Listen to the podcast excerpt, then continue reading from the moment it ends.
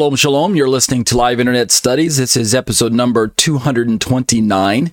My name is Ariel ben-Lyman HaNaviy. Let's open with a word of prayer. Avinu, Malkinu, our Father, our King. Bless you, Lord, for allowing us to come together and to fellowship with one another from across the miles, using your word as our anchor, as our foundation, realizing that without your precious Holy Spirit to unlock the words, it's really just an intellectual endeavor. And we don't want it to be just that. We want to please you. We want to um, be equipped to be ambassadors for your kingdom. We want to represent you here on earth. And so, Lord, for that reason, we study with a purpose. We seek, we, we, we follow the Ezra example, which is to study in order to do, in order to teach.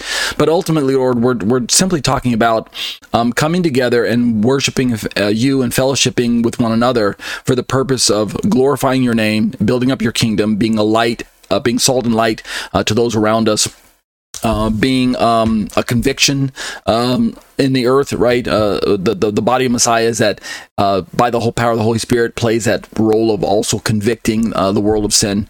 So help us, Lord, to live lives that are um, exemplary and um, uh, worthy of the name that we bear, and um, help us to continue to forgive one another for the shortcomings that we have, Lord. It's that we simply cannot harbor. Um, uh, what, what we call unforgiveness and anger and bitterness and resentment against one another. Um, Lord, that's just not the example that you left for us, and it's clearly not the lifestyle that is uh, beneficial to us. So uh, continue to strengthen us, protect us, raise us up, pro- uh, provide for us as a heavenly Father does, and we'll be careful to give the praise and the glory, B'Shem Yeshua. Oh. Maine. Thank you for following me through these um, intense YouTube studies, uh, podcasts that you're um, joining us along, uh, joining us. Um, uh, coming along with us uh, week after week.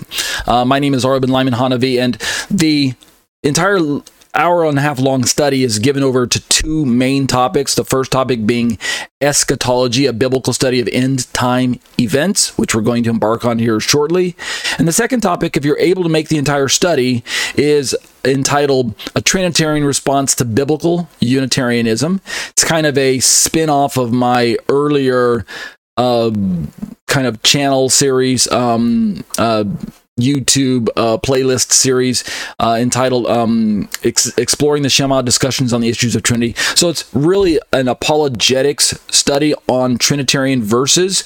And currently we're working our way through Psalm 110, verses 1 really kind of down to 5. And so if that grabs your interest, then stick around for the entire uh, hour and a half, half long study. All right, let's jump into the eschatology study. As you can see on your screen right now, there's a uh, um, there's topic one through six that's already kind of grayed out. We already hit all those topics, and we're presently in topic seven, excursus, the Islamic Antichrist per Joel Richardson, and we're entertaining this discussion about the Antichrist man and his beast system that's going to rise up in the last days and uh, represent a final rebellious effort to throw off God and God's Messiah and God's righteous uh, words and God's truth, etc. So it's there are a lot of places in the Bible that uh, describe this time period known as Daniel's 70th week or the last seven years of Daniel's prophecies that are found in Daniel 9 24 through 27. Go back and read that on your own. We studied that in topic um, 4 and 5. And also, as we're working our way towards the book of Revelation, you can see on your screen topic. Um, 15 and 16, we're working our way using the scriptures that are already set in place for us, kind of in the order that the Bible lays them down. So you can see as you look at the topics, um, we started with the Old Testament prophecies first, topic four, five, six, etc. And then we're working our way towards topic eight, nine, and then ultimately towards 15 and 16. So we're eventually going to get through Olivet. The uh, Yeshua's all of it discourse in Matthew, Mark, and Luke.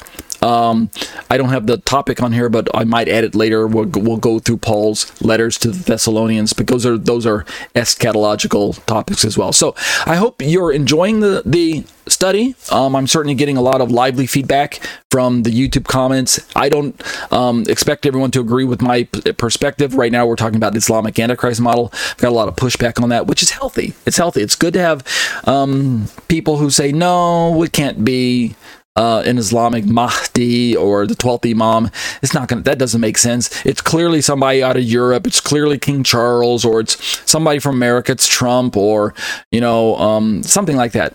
Uh, so I'm, I'm used to that type of uh, interaction. I think it's great because it, it means you're thinking right? If you're just guys are rolling over and accepting everything I say without challenging anything, then I'm I'm thinking, are you are you using your thinking brain? Are you just to accept anything that some internet guy says on his YouTube channel? Right? Don't do that. So I'm glad that I'm getting some Bereans out there who are um uh cross uh, what do we say today's terminology? We say fact checking uh, what I'm saying. So I'm, I'm fine with that. All right, so let's jump into uh, where we left off with Joel Richardson's book, The Islamic Antichrist. You can find it on Amazon. You can find it online at his own website and at other other resources. Look in the descriptions of these videos. I put the links there for some helpful resources through the Book of Revelation, Daniel, eschatology, as well as direct links to Joel Richardson's book, on Amazon or directly from a site for free, like I'm using right now.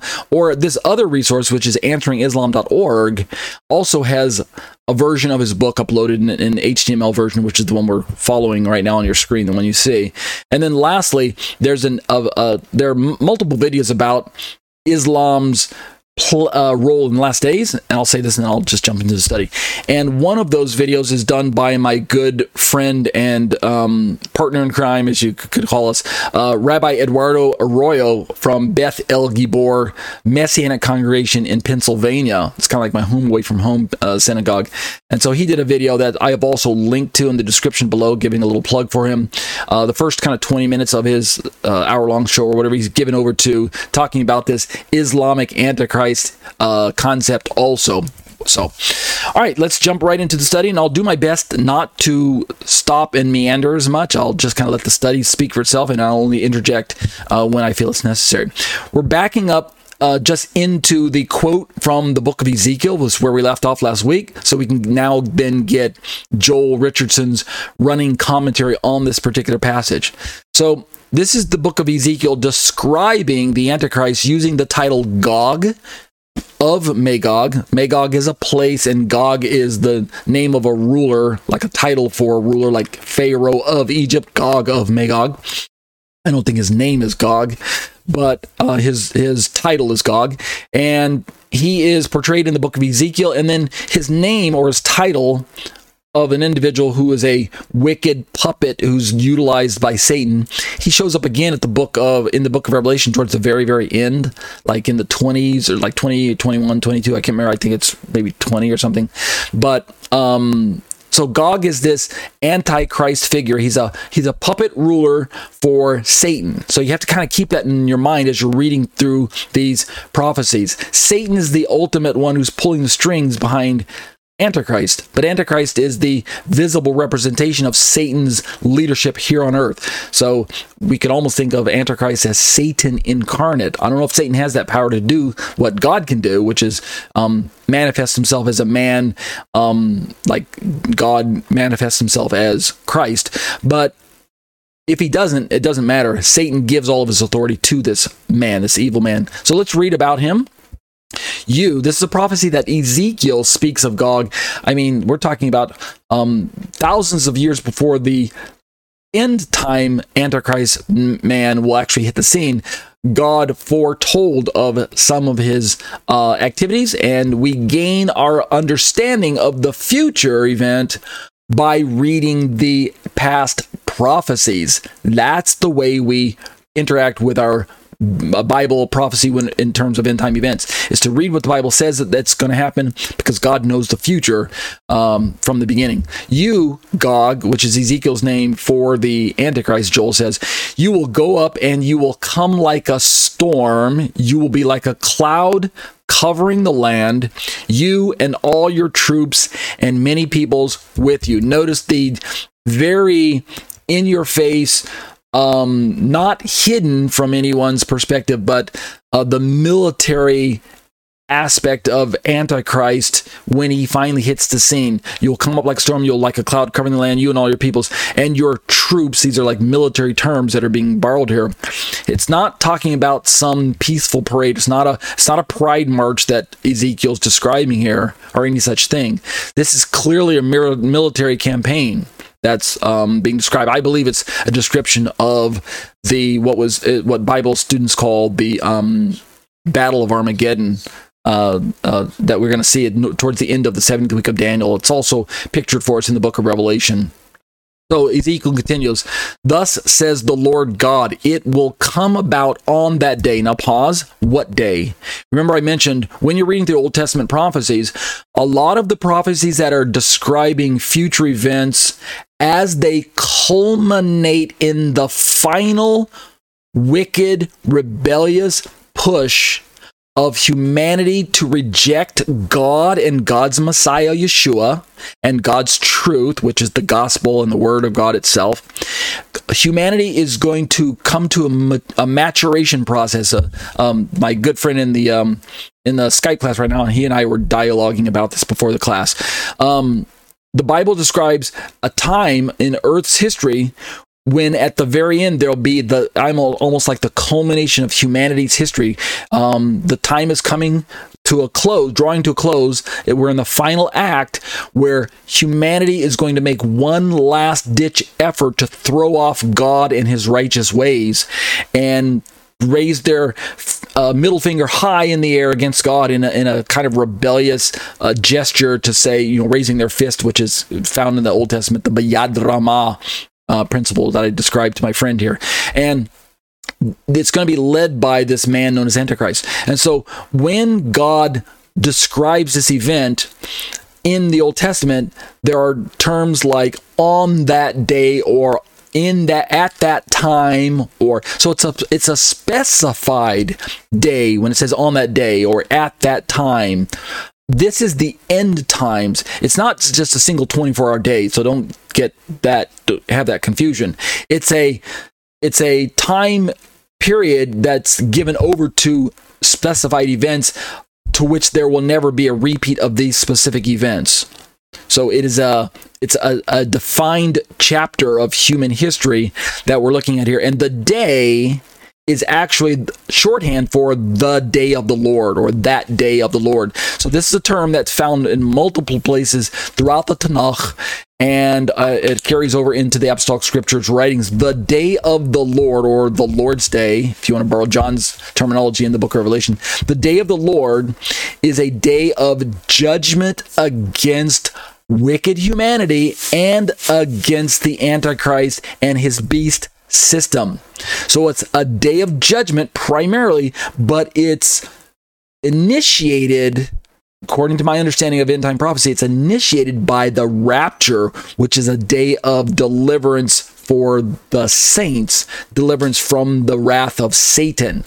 So um, it's the 70th week, but not all of the 70th week. I'll, I'll put a little graphic on the screen in post production for those of you who are watching this YouTube video the day of the Lord happens, according to my understanding, the day of the Lord happens in uh, sometime after the midpoint of the 70th week, sometime in that that last uh, quarter of the um, seven year time period that people like to call the seven year tribulation, which I don't. But so that's the day. God says it will come about on that day. So um, the day of the Lord, and then specifically here, the day the battle of armageddon takes place in that same time frame of the day of the lord towards the very end of the day of the lord just before the millennial kingdom is really ushered in. It will come about on that day ezekiel says or god says through ezekiel that thoughts will come into your mind speaking of the antichrist and you will devise an evil plan watch this carefully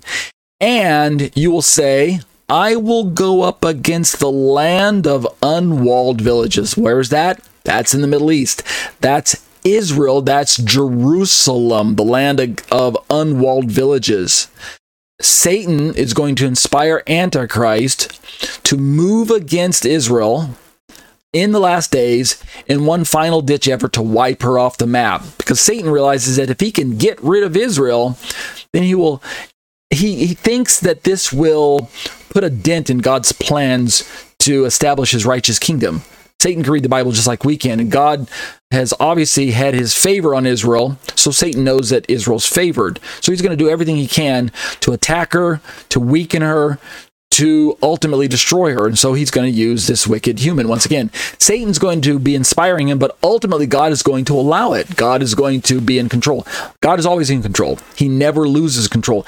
Even if God's allowing Satan to persecute the righteous peoples of the earth, persecute God's chosen ones like he is going to allow, ultimately God is in control, and therefore it's part of God's plan. It ultimately amounts to God's purposes. So um, God says, "I will go." I'm sorry, this Antichrist uh, has been is given this thought: I will go against those who are at rest, that live securely, all of them living without walls and having no bars or gates. And I believe, and Joel's probably going to mention this as well. I believe the reason Israel is in, is in this state of kind of peace and safety is because they've already made this deal with Antichrist earlier on at the beginning of the seventh week, kicking off the seven year agreement, kicking off the seventh week itself. They've already made this peace agreement with Israel and her neighbors, her hostile Arab neighbors and Palestinian neighbors, and you know the the, the all all those who seek to destroy Israel and wipe her off the map. Uh, Antichrist is going to make a way so that there's some form of mutual, non-aggressive, non-aggression pact uh, I don't know how uh, all the details of whatever peace treaty is going to be on the books, but somehow Israel will get to the point where maybe the Iron Dome doesn't seem as necessary from her perspective because it says she's living without walls and having no bars or gates. It's just a description of a, a kind of a posture of, hey, we're at peace now. Let's just kind of let all the international community into Israel and um, boost our economy and you know uh, boost tourism and let's you know let everybody come see the brand new uh, shiny temple that we just rebuilt because it will be rebuilt or some something to that effect. Let's let everybody participate in our uh, greatest achievement of of you know final peace in the Middle East, and that'll look that way for the first three and a half years. But what does the Antichrist say? He's going to march up against them to what? To capture spoil and to seize plunder and to turn your hand. This is God uh, telling Antichrist, what's going to happen in advance, to turn your hand against the waste places which are now inhabited, right? Even the um, the the desert that surrounds Israel, right? The Jordan and places in the south, places where that are, are largely given over to maybe desert area, like south of Jerusalem, Dead Sea and areas around there. You know, there's not a lot of development out there, but with peace and safety and with the help of the economy that the antichrist is going to have access to you know his immense uh, global wealth and and et cetera et cetera and the resources pouring into israel then will be able to develop some of those um, desert areas. So, uh, waste places which are now inhabited, and he'll come against the people, and Joel agrees with me, Israelites, who are gathered from the nations, right? They're returning to Jerusalem, who have acquired cattle and goods. So, it's a description of their economic. Um, uh, how could we say uh, success as it were right? So israel's going to be thriving the, from the first part of the week uh, the first part of the seventh week. Everything will be looking good. In fact the rest of the world will also probably be um, experience uh, unprecedented um, global rest and peace. And this at the same time these uh, times will be signaled by some um, you know some uh, disturbing wars and rumors of wars. The you know the first seal rider comes in on a white horse and he's carrying a bow but no arrows, and yet uh, it's the begin it's the beginning of the beginning of the of birth pangs that Yeshua describes in Matthew, Mark, and Luke. So it's really the beginning of the end, but it's the calm before the storm, right? The world looks out at the skies and says everything looks fine you know, blue skies, gentle breeze, the birds are singing, you know, the, the crickets are, are chirping, every, every, you know, the flowers are, are doiling or what, what do they do? They, what does Solomon describe? They spinning or whatever. Um, yeah, everything looks good, but really it's the calm before the storm because once the midpoint hits, that's when the storm hits and that's when all hell breaks loose. So uh, Ezekiel finishes by saying all these people who live at the center of the world. He's simply describing the um, epicenter of the world's activities uh, being there in the Middle East with this Antichrist figure, making sure that um, everything's kind of hunky dory so he can set Israel up for the kill. Right, he can set um, the Middle East up for his worldwide domination. And if this is an Islamic Antichrist, well, then at the beginning of the seventh week, Israel's probably not going to be feeling any threat from Islam they won't be thinking that there's any kind of threat from this religious leader who is actually Antichrist. And yet, by the midpoint of the week, um, then things are going to change drastically. So that was a quote from Ezekiel 39, 38, verse 9 through 12. Okay, let's read Joel Richardson's commentary from this passage. According to the Bible, Joel says, after this attack, right? What attack is he talking about? He's talking about around the midpoint of the week that Antichrist is going to turn his sights on Israel for the purpose of making them his headquarters. So he's going to have to get rid of the Jewish presence there. He's going to have to desecrate the temple, and we know he's going to, right? That's the abomination of desolation that Daniel prophesied about in his book, that Yeshua uh, warned us about in Matthew, Mark, and Luke, the Olivet Discourses, and that Paul also mentioned where he talks about the man of lawlessness taking his seat in the temple, declaring himself to be God and, and in opposition to every object of worship or so called God, declaring himself to be God. This is the midpoint event of the week. This is the abomination of desolation. This will be followed very shortly, or maybe even uh, after, so sometime closely related to this abomination, there will be some type of military campaign against Jerusalem that many Bible uh, teachers describe as the Jerusalem campaign, one of three kind of major campaigns, military attacks, uh, it right there centered around the Middle East, and the names are borrowed from the locations um, that we see in the Bible. So According to the Bible, after this Jerusalem campaign, the Antichrist will specifically set up his throne in God's temple. And so let's read what uh, the Apostle Paul talks about in the uh, books, in his letters to the Thessalonians. And um, this is what I was alluding to earlier. He, speaking of Antichrist, will oppose and will exalt himself over everything that is called God or is worshiped, so that he sets himself up in God's temple, proclaiming himself to be God. So that's Second Thessalonians 2 4. Notice that this passage just uh, it predicts certain events in relation to certain details that currently and presently don't seem to be either possible or allowable. Number one, there's no Antichrist that we're aware of yet, although he could be living in today's age. I mean, we're very, very close, it appears to me. Uh, I sense, uh, and as do other uh, prophecy students and teachers, that we're very, very close to these events taking place. Um, a lot of the key players are already in place uh, Israel being back in her land, obviously, um, the Temple Mount being currently occupied by Islamic and Muslim uh, artifacts, right? The Dome of the Rock and the Al Aqsa Mosque. I sometimes get that right uh, wrong. I think it's Al Aqsa, Aqsa or Aqsa. I can't remember. Aqsa, A K S A, Aqsa, A S Q A, one of the two. But there's two holy shrines up on the Temple Mount right now, which seems to spell conflict for Israel, right? There's there's a problem there. But Paul was shown by the Spirit that there must be something up there that allows Israel to resume animal sacrifices and allows for Satan's puppet Antichrist to go inside and to desecrate. It says he sets himself up in God's temple. But the, the as Tim Hegg has uh, reminded in his own studies, the language that that both Paul uses as well as Daniel when they're talking about this this time period, um, both in the Hebrew and the Greek uh, or Aramaic. It depends. There could be just maybe either a smaller structure, doesn't have to be like a full blown temple. Could be a smaller portable type of um, altar where you can lay an animal up there and um, do do the sacrificial ritual and then move it uh, to a different location or something. Doesn't have to maybe permanent.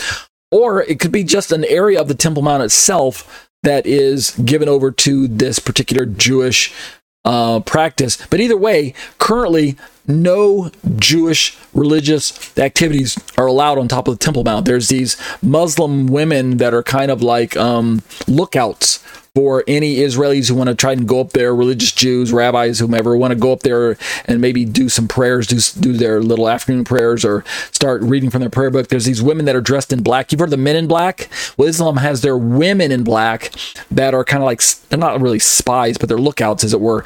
They, they, they kind of patrol the temple area and they watch for, um, non Muslims who might try to sneak up on the Temple Mountain and do what they're not supposed to be doing. But eventually, some form of agreement between the Antichrist and Israel and her neighbors, including the Muslim religious side of the house, they're going to have to reach some agreement where something allows for what we're reading about right here in Second Thessalonians to take place. Otherwise, Paul wasn't seeing things clearly. Let's keep reading Joel Richardson. The location of the Jewish temple, he says, has always been on Mount Moriah in Jerusalem. Today, the temple that once stood on Mount Moriah does not exist. It was destroyed, of course, by the Roman Emperor Titus in 70 AD, according to the prophecy of Jesus. So let's read the prophecy that Yeshua uh, left us. Jesus left the temple and was walking away when his disciples came up to him to call his attention to its buildings. Jesus says, Do you see all these things? He asked. I tell you the truth. Now listen to these words very carefully. I tell you the truth, not one stone here will be left on another. Everyone will be thrown down. Matthew 12, I'm sorry, Matthew 24, 1 and 2. And so I might add, uh, since uh, maybe Joel Richardson doesn't say it, all the temple stones were overthrown in um, in uh, um, fulfillment of what Yeshua said. And yet, if you go today to Israel, you'll notice that there's the Western Wall or the Wailing Wall, and there are lots of ancient stones there. In fact, there's a bunch of little pieces of paper stuffed in the cracks between the stones, which are the prayers that people have been, have been writing and stuffing in there uh, for centuries. And so you're probably asking, wait a minute, maybe Yeshua didn't get it right because all those stones are still there. I thought all the stones are supposed to be overturned, not one stone to be left. Ah, here's the answer to that seemingly contradictory dilemma. The Western Wall, as I understand it, ask archaeologists and ask Temple Mount Faithful, and they'll explain it to you. The Western Wall represents the supporting base, the foundational part of the temple mount itself. The supporting wall is not included in the temple structure proper. So when Yeshua was describing the destruction of the temple and its stones, he was describing the structure that was on top of that was resting on top of the supporting wall. He didn't have to describe the the the foundational part of the structure. So that allows for us to realize that Yeshua's uh, prophecy came to pass with exacting detail, and yet at the same time, he it must in hindsight we realize that he must not have been talking about the supporting wall. It must not have been seen as a part of the temple proper that needed to be destroyed and its and its stones overturned uh, because the, the the Roman armies that were led by Titus, which were largely built up by not just Roman uh, uh, citizens, but conscripted uh, people groups from other nations as well, many there in the Middle East. So that it was kind of a mixed ethnical uh, army, but and that'll come into importance later on. So that's why I mentioned it now. But those people, when they saw all of the gold and the precious jewels and, and everything in the temple, even though Titus himself, and you can read about this in Josephus, even though Titus himself urged them, do not do it. Don't do it. Don't destroy this beautiful. Look at the beauty of this temple. We can take the Jewish people and kick them out, and we can take this place. This can be our own our own um, um, temple. We can turn it into our use. Look how beautiful it is. I mean, this the, the architecture and, and the and the craftsmanship. I mean, and look at all the gold and the precious um, uh, linen and the, the the artistry. You know, the tapestry and the um, you know the, the the hanging curtains and and all of the the. I mean, there's a lot of workmanship that went into this. Don't do it. Don't destroy it. But the armies were just crazed by all the the, the, the frenzy of, of the, you know, caught up in kind of the mob mentality and the um, um, the fire uh, uh, reflecting off the gold Josephus describes, and they went and they just overturned every stone, not in order necessarily to throw down the temple, but to look for more gold. Because as the fire burned, as I'm as Josephus described it, as the fire waxed hot, the gold melted down into the cracks of the stones. The gold that was overlaying all of the the temple artifacts, like the gold menorah and the the table of showbread and many of the article, the furniture and stuff is overlaid with gold according to the Torah. So as the fire burned, that overlaid gold, which is thin sheet gold, was melted off and liquidized, melted and turned into liquid and melted down into the cracks. And so that's why they overturned all the stones. It was not to destroy the temple, but it was to get at that gold that had seeped down into the cracks, right? That's the only way to get to it kind of like gold mining, uh, the old, uh, you know, the, the, easy way. So that's what she was describing. All the temple, to- the, the, stones will be overturned. The Wailing Wall slash Western Wall is not part of the temple proper. There was no gold that seeped down to those cracks, so therefore none of those stones were overturned. That's why they're still there today, and why you can go to the Western Wall and pray. All right, Joel continues. That was a little kind of a tangent. Sorry about that. Blame it on my autism. Today, Mount Moriah, sometimes known as the Temple Mount or in Arabic as um, Haram ash Sharif, is the location of two mosques. Here we'll get the names that I was butchering earlier, and is considered to be the third holiest site in Islam. We know that Mecca is one of their holiest sites, uh, and, and, Medina is, I think, one of their holiest sites in Islam.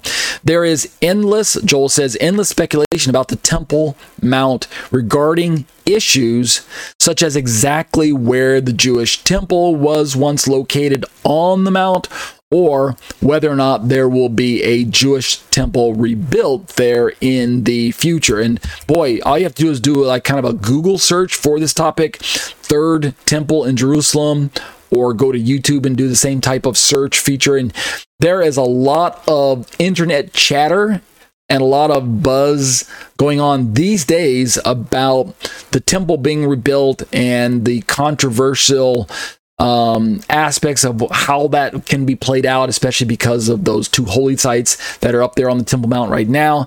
And so it's not a secret that organizations in Israel right now are already prepping for a third temple. They're already they're just kind of waiting for the full blown green light to go up on the Temple Mount and start uh, constructing, right? But they're prefabricating kind of almost like in um, modular fashion, like modular houses work. You build them in the factory like puzzle pieces in, in, in, you know like a, a, room here, a room there, a section here, a section there, and then you haul them in giant pieces over to the site where they're going to reside, and you kind of snap them back together, and then permanently um, fix the uh, uh, pieces all together into one structure. Uh, they're kind of doing that with the temple right now, so that it could go up very, very quickly.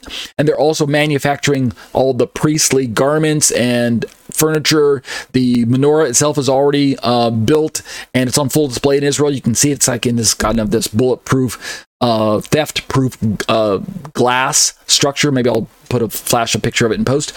So um, they're training Israelites, Levites, um, how to do all the um, uh, rituals and things like that. And they're they're even raising red heifers for purification rites, so that we can go through the um, necessary steps to purify those who are going to be working in the temple. They're getting everything ready, and yet there's still a lot of controversies. So Joel Richardson says, based on the above verses from the Apostle Paul, it certainly seems to indicate that there will indeed be a rebuilt Jewish temple in Jerusalem, and I agree. Um, that there, I, I, I take the uh, position that there will be a full blown temple that perhaps maybe could get built prior to the 70th week itself kicking off.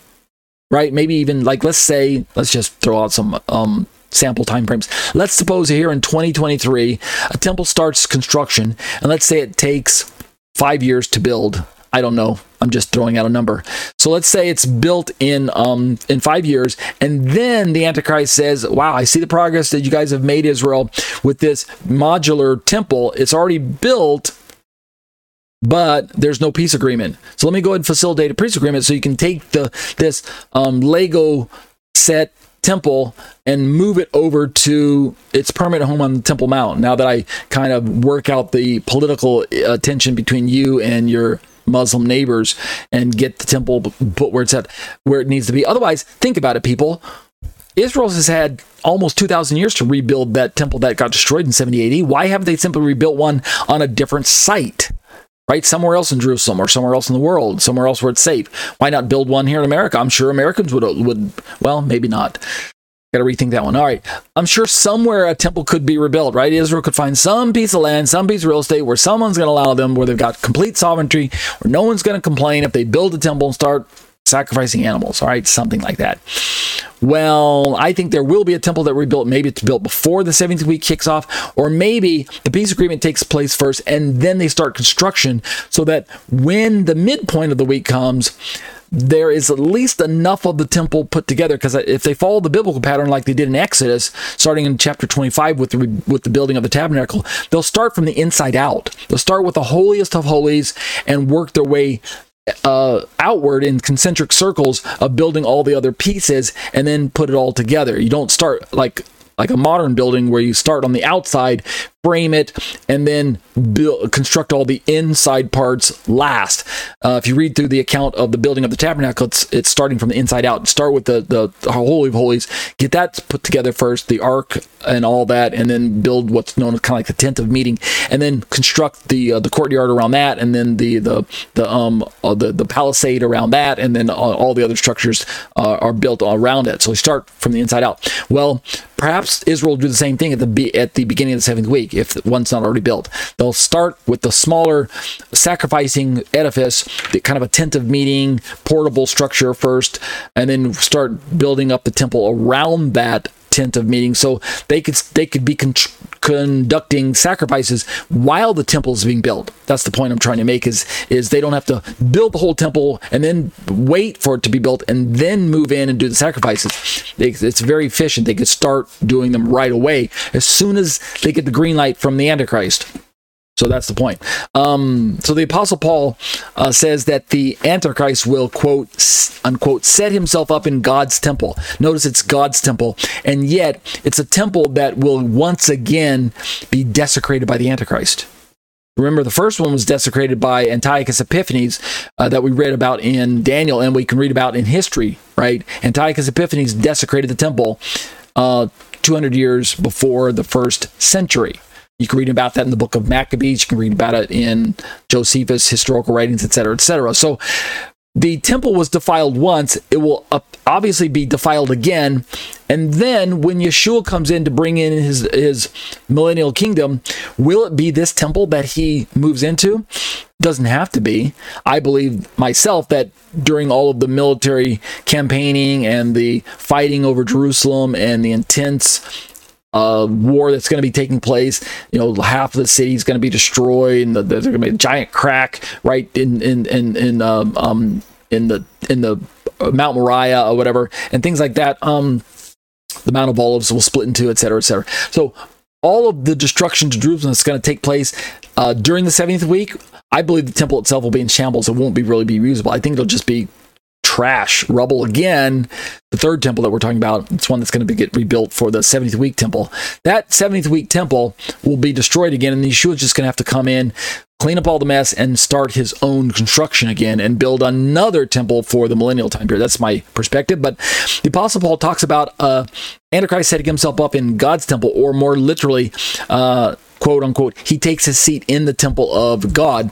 So it is described as God's temple. So then, in one sense, it's God's, but in another sense, it's God allowing Israel to build a structure that there there's likely not going to be any Holy Spirit activity in the temple like there was in the past, right? The Shekhinah that moved out of the temple, like is described in the book of Ezekiel, where Ezekiel described the Spirit of God kind of sadly departing from the temple, moving slowly from place to place, from one place to from the innermost places, like the Holy of Holies place, outwards, as if kind of sadly leaving God's temple because it had been defiled and polluted by man's sin and wickedness. The Holy Spirit left the glory of God slowly left, and Ezekiel describes this. I can't remember which chapter, but I'll pass. I'll put it up in post production. And um, once the glory of God departed from the temple, and man didn't even know it, then what do we say of that temple? Ichabod, right? Ichavod in in Ichavod in Hebrew is there is no glory. Kavod is the, means glory, and e is the kind of the neg- neg- negating aspect.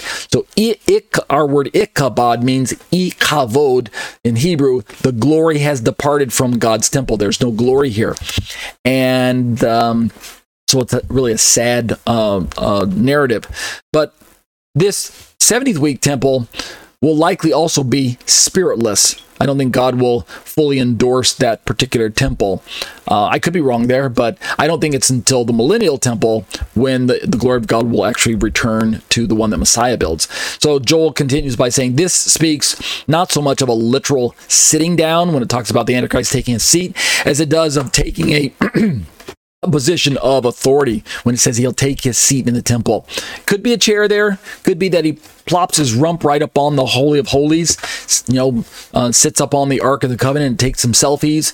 Yeah, he can post on his Instagram account for everybody to, to hashtag and follow. You know, hashtag sitting in the temple, hashtag abomination of desolation, you know, hashtag uh, Holy of Holies. Check it out, something like that, right?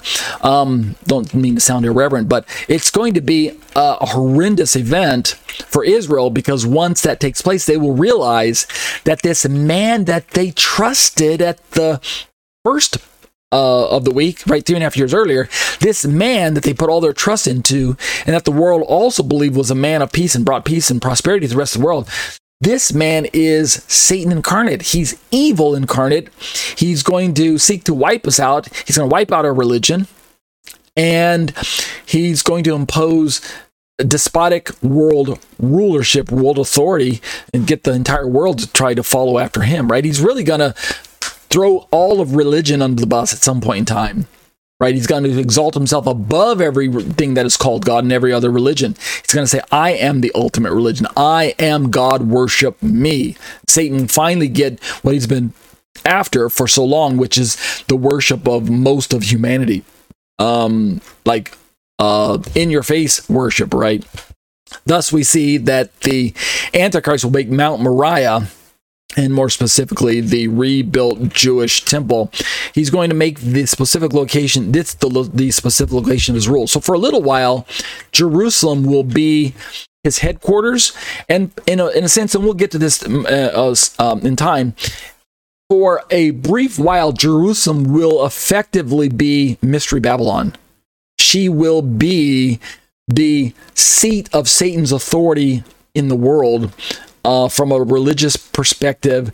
How much politically and militarily, I don't know, because Jerusalem doesn't seem to be the most defensible uh, place in the world. Although it's it's fairly safe in some regards because of the Iron Dome defense and things like that. But and with Antichrist at the helm, um, he's going to be controlling where the missiles fly and where the bullets go.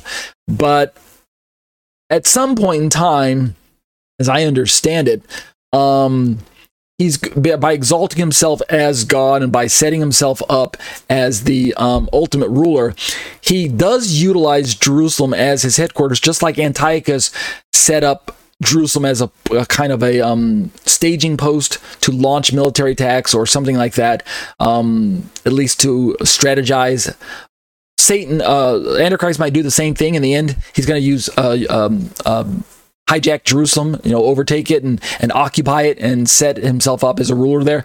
But probably, I suspect, because he is a man who worships, uh, the Bible describes it in the Old Testament as a God of fortresses. I think it's Daniel's words, if I remember. Um, he he worships a god of fortresses, which is a description of he's not really interested in religion or maybe even politics. He's more interested in military might. And so for him, the thing that gives him his authority or his his strength, eh, his foundational base of power is his military might, his his his, his armies and his his missiles and his his nuclear his nukes and things like that. So I don't know if Israel's going to be his military headquarters. It might be his religious headquarters and it might be a staging ground, but it seems more likely that wherever he is really stationed from, like either in Turkey or Iraq or Iran, maybe, or maybe even farther north, like Russia or something like that, or maybe just a little north of Israel, like Lebanon, or the, you know, maybe it's close to the Golan Heights or something. I'm not sure, um, but that might be uh, somewhere where you can have maybe a large military um, uh, arsenal, right? Jerusalem itself is just so kind of decrepit, old, and there's not a lot of place to to put a, a, an immensely large amount of weaponry like massive amounts of tanks and jets and and nukes and and and, and you know endless amounts of grenades and and uh, missile launchers and and RPGs and and I said RPGs yeah. And and uh and and bullets and stuff. But if you go to one of those other areas that I mentioned like where, the, where there's a lot more room where you can hide it from public view right where you can have like deserts and deserts of hidden bunkers of of munitions and things like that um that seems more plausible to me but so uh, we'll, we'll see how this pans out so jesus warned of this event 2000 years ago right referring to the antichrist joel richardson reminds us having set himself up in the Jewish temple and the events that will immediately follow. Here's what our Lord actually said. Let us read now from um, some of the gospel accounts. So when you see Yeshua speaking to his disciples, when you see in the holy place the abomination that causes desolation, right? Yeshua is referring back to Daniel's accounts of the Antichrist defiling the temple, but at the same time, Yeshua is also alluding to the prior historical account of Antiochus defiling the temple. So Yeshua is describing a, a, another yet defilement that could either A, be immediately right around the corner, such as 70 AD, and or B, be farther into the future in our day, like even 2,000 years away from when Yeshua was talking. So we talked about this prophetic telescoping a long time ago, near far prophecies, partial fulfillment, total fulfillment.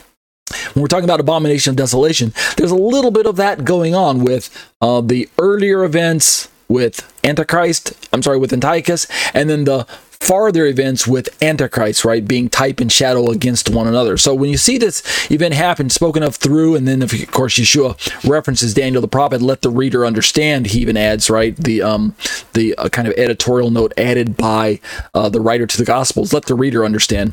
Then let those who are in Judea flee to the mountains. Notice the urgency of the matter, right? Don't go back and get your iPhone. Don't go back and um, make sure that your um, laundry is not still in the washer or whatever. You know, you don't need to worry about all those eh, kind of superficial things. Um, you Israel, you Jerusalem, right? Primarily, these words are for Jerusalem, uh, uh, Israelites dwelling right there in Jerusalem or in Judea at that day. You need to get up and go, right? Those who are in Judea, which of which Jerusalem uh, is there in Judea, you need to flee to the mountains. Um, let no one go to the roof of his house or go down to take anything out. Right? That's why I was jokingly saying the iPhone. Don't let him go out and take anything else out of the house. Let no one in the field uh, go back uh, to get his cloak. It'll, it'll, be so urgent because the Antichrist likely because of Israel dwelling at peace, like Ezekiel 38 talked about, and because of the fact that he's the one that brokered that false peace, well, then he will have access in and out of Jerusalem unchecked. No one's going to question him. He's the savior of the world. He's the he's the this darling of of earth that has made it possible for peace and prosperity in places where it wasn't thought possible. Not just Middle East peace, Middle East peace. I believe that he'll there will be a measure of global rest to some regards in some places, not everywhere, because there'll still be the um the other uh three or four seals that are opened up in the from the time period of the first part of the seventh week to the midpoint of the seventh week, right? The the the rider on the white horse, and then we have the uh, the um the the red horse, and then the the black horse and then the pale horse. I think that's the order. I always get that order wrong, but it's those four horses of the apocalypse. That's still going to be representing the kind of disturbances that are taking place in and around the earth. You know, the the, the famines and the the the, plagues here and there, and the wars and rumors of wars, and the the unrest, and the um, uh, you know the the the fam uh, um, the, sorry the sicknesses and things like that. So there'll still be some of that going on everywhere in the world, but Antichrist will have a measured amount of success. Don't go back because he's already there in Jerusalem. He's he's right there. So all he has to do is just turn his sights on Israel. It doesn't seem like he has to be very far away. He'll be right there um, when he just kind of turns on them how dreadful Joel uh, Yeshua says it will be in those days for pregnant women and nursing mothers. Right, this will be really really bad time. In fact, the worst time ever described in any type of conflict or turmoil anywhere in the earth. Right, which means this will make like um, the Inquisitions look very, very pale. It would make the Holocaust look like a joke. Whatever Antichrist has in store for Israel and Jerusalem will make those events I just mentioned, as horrific as those were, it will make those look insignificant, right? This uh, Yeshua says, pray that your flight will not take place in winter, right? Because that would be really hard to move in and out of places quickly if it's winter. Flights might be grounded at Ben Gurion Airport, or you know Tel Aviv might be under um, gridlock because of massive amounts of you know ice and snow built up on the roads or whatever, whatever. So it might be hard to get out. Plus, it'll be cold. You know, um, if you just maybe have to just flee without even getting your best winter jacket, etc., etc. Um, play that pray that it won't take place in winter or on the sabbath right what happens in israel on the sabbath now lots of um, uh, lots of places shut down, resources shut down. You know, roads, some roads shut down, so uh, it's not easy to get around. So if Antichrist decides that he's going to attack on a Sabbath day, well then a lot of Israel will not won't will be unsuspecting. They won't they'll be in a place of rest and there won't be a lot of resources for people to access, right? Certain buses will not be running or uh, trains or subways, etc., etc. Public transportation will be like it is now currently in Israel in religious circles especially maybe not so much in Tel Aviv which is more secularized, but the closer you get to Jerusalem and you get more and more orthodox control over certain areas where religion plays a big part and you have uh, religious policies that are implemented, well, then uh, Sabbath is where a lot of the city shuts down. So Yeshua is saying, pray that your flight won't have to be, when he says flight there, it doesn't mean airline flight per se. Uh, it could include that, but it just simply means your escape plans. Pray that they won't be the, in the winter or on the Sabbath, for then there will be great distress and here's these are Yeshua's thoughts, not mine. This is why I made the comparison to the Holocaust and the Inquisitions and and the um, other um, hardships that Israel has had to go through. They will be unequaled from the beginning of the world until now, and never to be equaled again. You have to let the magnitude of Yeshua's words sink in. Take all of the worst events that have befallen not just humans but Israel in specific. And Israel's been persecuted quite a bit. I mean, going all the way back to the Pharaohs of old. Look at all the times that Israel has had hardship. You know, from the Pharaohs to the Assyrian, from the Egyptians to the Assyrians, to the Babylonians, to the Medes and Persians, to the Greeks, to the Romans, to the Ottomans, to the um uh, the not the Nazis, and then now to this current um, uh, what's going on in Israel today, and then will eventually play out in the eighth beast empire, uh, the New World Order. Except this eighth beast empire, led by the Antichrist and his puppet, his own puppet, uh, the false prophet, and that whole um, cabinet of members and, and the ten nation coalition, etc., etc. This will be an unparalleled time, unequaled distress from the beginning of the world until now, Yeshua says. Even what happened in 70 AD with the Romans, the destruction of the temple, leading up to the Jewish revolts in the 130s with Bar Kokhba, and the eventual expulsion of Israel from the land, and the plowing under of Jerusalem, right? Even erasing the name of Jerusalem from the map temporarily, they renamed it Aelia Capitolina, right? This time period will not the, the time period that she was talking about will be even worse than what took place in the first century. So now, if you're a preterist, you think that that's that already happened, that there's nothing uh, to look forward to in the in this upcoming future. But I'm not a future. I'm not a pair of a preterist. I don't believe that Yeshua's words were completely fulfilled. Partially fulfilled, yeah, there's some parallels to what took place in the first century, first century to what's going to take place at during the 70th week. I think there's parallels there. But ultimately, I think the final fulfillment, the filling up of scripture will take place in the future. Thus, I'm a futurist. Yeshua continues, says, if those days, what days? The days of persecution not necessarily the days, in other words, the days of tribulation, not necessarily the days of the 70th week as a whole, the 42 months, 300, um, uh, 1260 days, uh, three and a half years, that's uh, time times and half a times that's uh, mentioned in the Bible several places. I don't think that's the cutting short. That's set, that's fixed. But the wrath of Satan that's poured out against God's people or anyone who would resist him, primarily directed towards Jews and Christians, right? Isn't that interesting? Let me pause.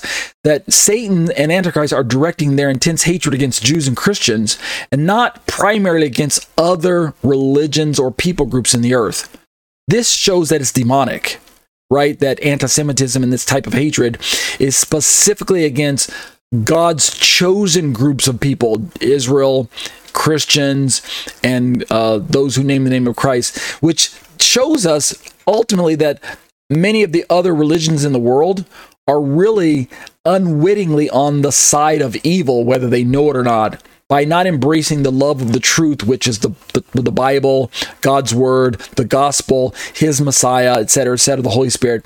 By by not embracing that um, truth and that worldview, they line themselves up on Satan and Antichrist's side of the chessboard without realizing that, but that's what they're doing. And so, thus, it makes sense that in this intense cosmic chess game between God and Satan, that's being played out on planet Earth between Antichrist and, and other people groups, that the Antichrist is focusing most of his attention against Jewish people and Christians, but not necessarily against, say, Muslims and like Buddhists and Hindus and and other religious people groups. It's kind of interesting. Um, side note, but let's continue. So Joel, uh, Yeshua says, if those days had not been cut short, the days of tribulation, no uh, no one or no flesh in other verses and other translations no one would survive but for the sake of the elect. Who's the elect? It's the people i just described the jews and the christians. That's the elect.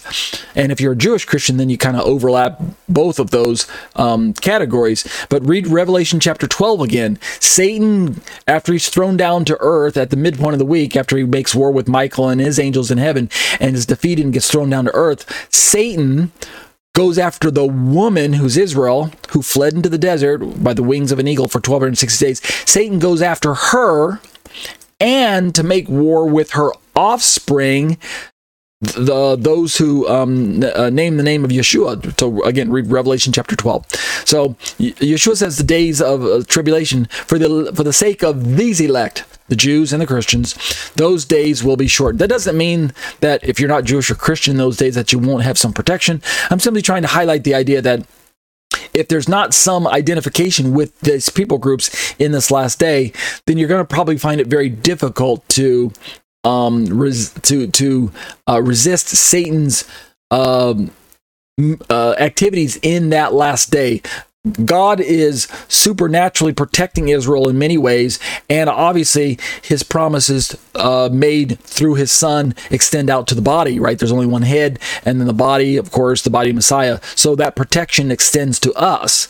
But in the to the degree that that he's protecting Israel, in that in those days, if you are aligning yourself with Israel, then that protection can extend to you as well, or you're aligning yourself with Christians. Then this would be true of any ethnic people group or um, religion in the world that wants to be friendly towards Israel and Christianity. All right, we've got about 10 minutes left in our study. Let's keep reading Joel Richardson.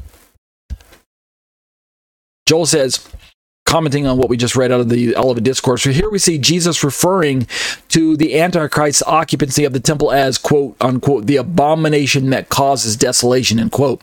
The desolation is a reference to the chaos and severe persecution against the Jews and Christians. Notice he says the same thing that I just said. Jews and Christians that will immediately follow when the Antichrist's true identity is revealed. And so, in one sense, I'll put this little graphic on the screen. We always talk about who is the Antichrist, right? Is it you know, is it a resurrected Hitler? Is it Charles King Charles? Is it going to be a resurrected JFK? Is it going to be you know President Trump or maybe um, Jared Trump, or is it going to be, you know, is it going to be Barack Obama? Is we always pick some political figure, right? It's going to be one of the popes that either died or one that's currently living.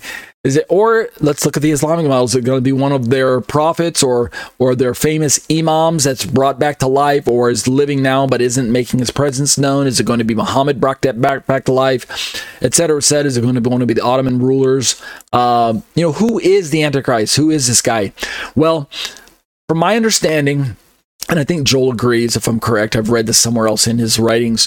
From my understanding, the identity of Antichrist is going to be withheld from public knowledge for as long as possible, as long as he can uh, possibly do so, in order to make his entrance more dramatic at the midpoint of the week, where he, as it were, takes off his disguise as a man of peace and reveals himself to be the man of destruction, the son of destruction, the son of perdition, like he truly is, the son of Satan, right? Like the old uh, exorcist Damien, son, you know, the, Damien the Antichrist, uh, the exorcist Damien was the son of Satan or whatever, right? So the Antichrist I don't believe his full identity will probably be disclosed to the public. It'll probably be known behind closed doors in certain circles and closed circles in the elite kind of um uh you know sort of almost um what we call kind of um almost like um Masonic circles, you know, where they got these hidden rituals and behind closed doors, secret handshakes, uh, that type of stuff going on. The Antichrist will probably be known in those circles where the upper echelons have a need to know. You know, yeah, they've got top, top, top secret clearance to have a need to know who the Antichrist is and what he's doing, so they can properly groom him and help him uh, come to power and and pull the strings they need to do. But the general public the rest of the world, you know, CNN and Fox News and all these uh, outlets, I don't think they'll know who the Antichrist is until the midpoint of the week. And that's when media is going to go crazy saying, What? This guy's the Antichrist? We thought he was a good guy, you know? When he takes off his disguise and when the veil is lifted, when there's a. What I'm trying to describe is that there seems to be a spiritual component to Antichrist's hidden identity up to a point right? Only after the midpoint of the beat, when not just him setting himself to, up in the temple, but there's this spiritual aspect where God allows the disguise to be revealed, right? Either the, what we're calling the restrainer uh, in the Old Testament or Paul's writings as well. Um, this restrainer is removed uh, Paul talks about is this the Holy Spirit? Is it Michael the Archangel? Is it the church? But this restrainer, there's a couple of different candidates for who this or what this restrainer is. But ultimately, it's God. Ultimately, it's God who's not allowing the identity of Antichrist to be revealed. But sooner or later, at the midpoint, God allows either by removing the church through the rapture or by removing the Holy Spirit from the earth, which is um, co co um, coordinates with uh, which co- coincides with the rapture, right? The church and is removed, and then the Holy Spirit leaves, and they both leave planet Earth. Or I don't follow either one of those. Uh, I believe it's Michael the archangel, as described in Daniel chapter twelve, who stands up, and the standing up is the posture described of um of kind of uh, uh relinquishing his position of protecting Israel because God says it's time to, to stand aside for a second. Anyway, let's keep uh, reading Joel. We've got just about two two minutes left, and I'll be able to finish this paragraph. Joel's uh, commenting on Yeshua's words after the Antichrist's military campaign against Jerusalem. So we'll call this the Jerusalem campaign, midpoint of the week. After this time, the Antichrist will make his base of authority the Temple Mount itself. And I'm, I'm in complete agreement with that. And effectively, at this point in time, we could we could um, describe it, Jerusalem as the um, Babylonian harlot at that perspective. Although I subscribe to a um, a a, um, a position. I'm not set in stone on this. I could be turned if someone gives me some more information, but presently my suspicion, and I'm going with the model that that Jerusalem and that Israel is not the ultimate mother of harlots, the um, the, the one that's described in Revelation 17. I think that title is probably uh, describing some other Muslim slash Arabic city or region like Medina or somewhere maybe like Qatar or or Qatar some people say or somewhere else in Saudi Arabia maybe somewhere along the coast there where there's this very um, extravagant, extravagant, extravagant city, very rich portal city right on the coast. Uh, even Medina itself is kind of uh, inland from the coast, not right on the coast. Even Jerusalem's not right on the coast. But this description, the city is a coastal city, and there are plenty of um, Muslim, Arabic, uh, Islamic cities that could fit this description. Very rich, very important in um, trade and commerce there in the Middle East. Um, even Qatar, if I remember, is uh, in, in one metric the richest city in the world. I, I don't know if it's like GDP or if it's per capita. I have to look at the numbers once again, but it certainly doesn't seem to match Jerusalem's description here. But at this point of the middle week of the week, in a kind of a religious sense, Jerusalem is that mother of harlots. She's the Babylonian harlot at that moment, at this moment. So Joel continues, and I'll uh, conclude with this. Joel, with this paragraph, Joel says, "At this time, it's clear that the Antichrist's malevolent feelings toward Israel will become fully manifest. So much so, he says that Jesus warns the inhabitants of Jerusalem to straightaway flee to the mountains. And we might add, I might add, those are kind of like the, either the mountains of Israel or could be maybe that uh, uh, Jordan, which neighbors Israel right there on the uh, east side of the um, Jordan River. Um, could be that God gives favor, uh, which is like like ancient day Edom. God gives some amount of favor between Israel and and uh, Jordan, the, the the country of Jordan, and allows Israelites to either to flee south into the Negev like towards uh, Egypt, or to flee kind of south and east into um, Jordan and things like that. But I don't think they're going to be fleeing north so much, like towards the Golan Heights and and like towards Lebanon and things like that. They they might go west and flee towards like uh, the West Bank. I'm sorry, not the West Bank. Uh, towards um, the um, uh, where's that place? Right over, right on the very west coast of, of, of, the coast of Israel. I'm drawing a blank. It's, it's not the West Bank. That's on the west bank of the Jordan River. It's the I'm drawing a complete blank. But you guys, I'll put a little uh, thing on the map. Um, you guys can see it. It's it's Palestinian controlled. Um, and I'm just drawing a blank for what that area is. But I don't know. I don't think they're going to go there. But we'll see what happens in that day. Um, but uh, I hope that you're enjoying the study thus far. We'll continue to flesh some of these out as we go. Next week we'll be poised to begin look at this particular topic: the Mahdi's attack of Jerusalem and the establishment of the Islamic Caliphate from Jerusalem. We'll look at this through the lens of the Islamic model. And remember, in closing, the Mahdi is a religious leader whose parallel in the Bible is, in fact, the Antichrist, right? Go figure. And that'll do it for Eschatology, a biblical study of end time events. These are live internet studies brought to you week after week by myself, Ariel ben-Lyman HaNaviy. I'm a Torah teacher at Congregation Kehillat Nevada Harvest in uh, Thornton, Colorado. Find us online at grafted.com and join us in in person for our live Sabbath services. But if you're not able to join us, at least as I mentioned, join us online, and um, you can see the link to the video right there on my screen as well. These uh, live internet studies are a part of my own um, Torah teaching ministry, which parks itself on the web at tetzetorah.com. That's T E T Z E T O R A H.com. I'd love to have you join me at my own home uh, personal website there and uh, browse around and take a look through all the uh, commentaries that you see on my screen right now as well. I also have a YouTube channel that I'd be delighted if you uh, popped in and um, took a look around there as well. YouTube.com forward slash C forward slash Tetze Torah Ministries. If you do hit my website, uh, my YouTube channel there, be sure to uh, take notice that I update the uh, site essentially daily, uploading videos daily. Make sure then to subscribe, hit the bell for notifications, leave thumbs up for all the videos that you like. Um, leave me some comments and questions about things you have um, uh, your own thoughts on, and be sure to share the content with your other friends and family members in your social media circles. Okay. Just some brief, important uh, details. If you'd like to join us for our live studies, be sure to get access to Skype somehow. If you're on my website right now, um, uh, during the live study and you click on that blue Skype link, it'll actually open up Skype in your browser and you can just join us right there. And we hope you can join us live because we engage in uh, live Q&A after the study is over, opening up the microphones and it's exclusively to the um, uh, live studies. Um, uh, that we uh, enjoy engage in that live study uh, Q&A.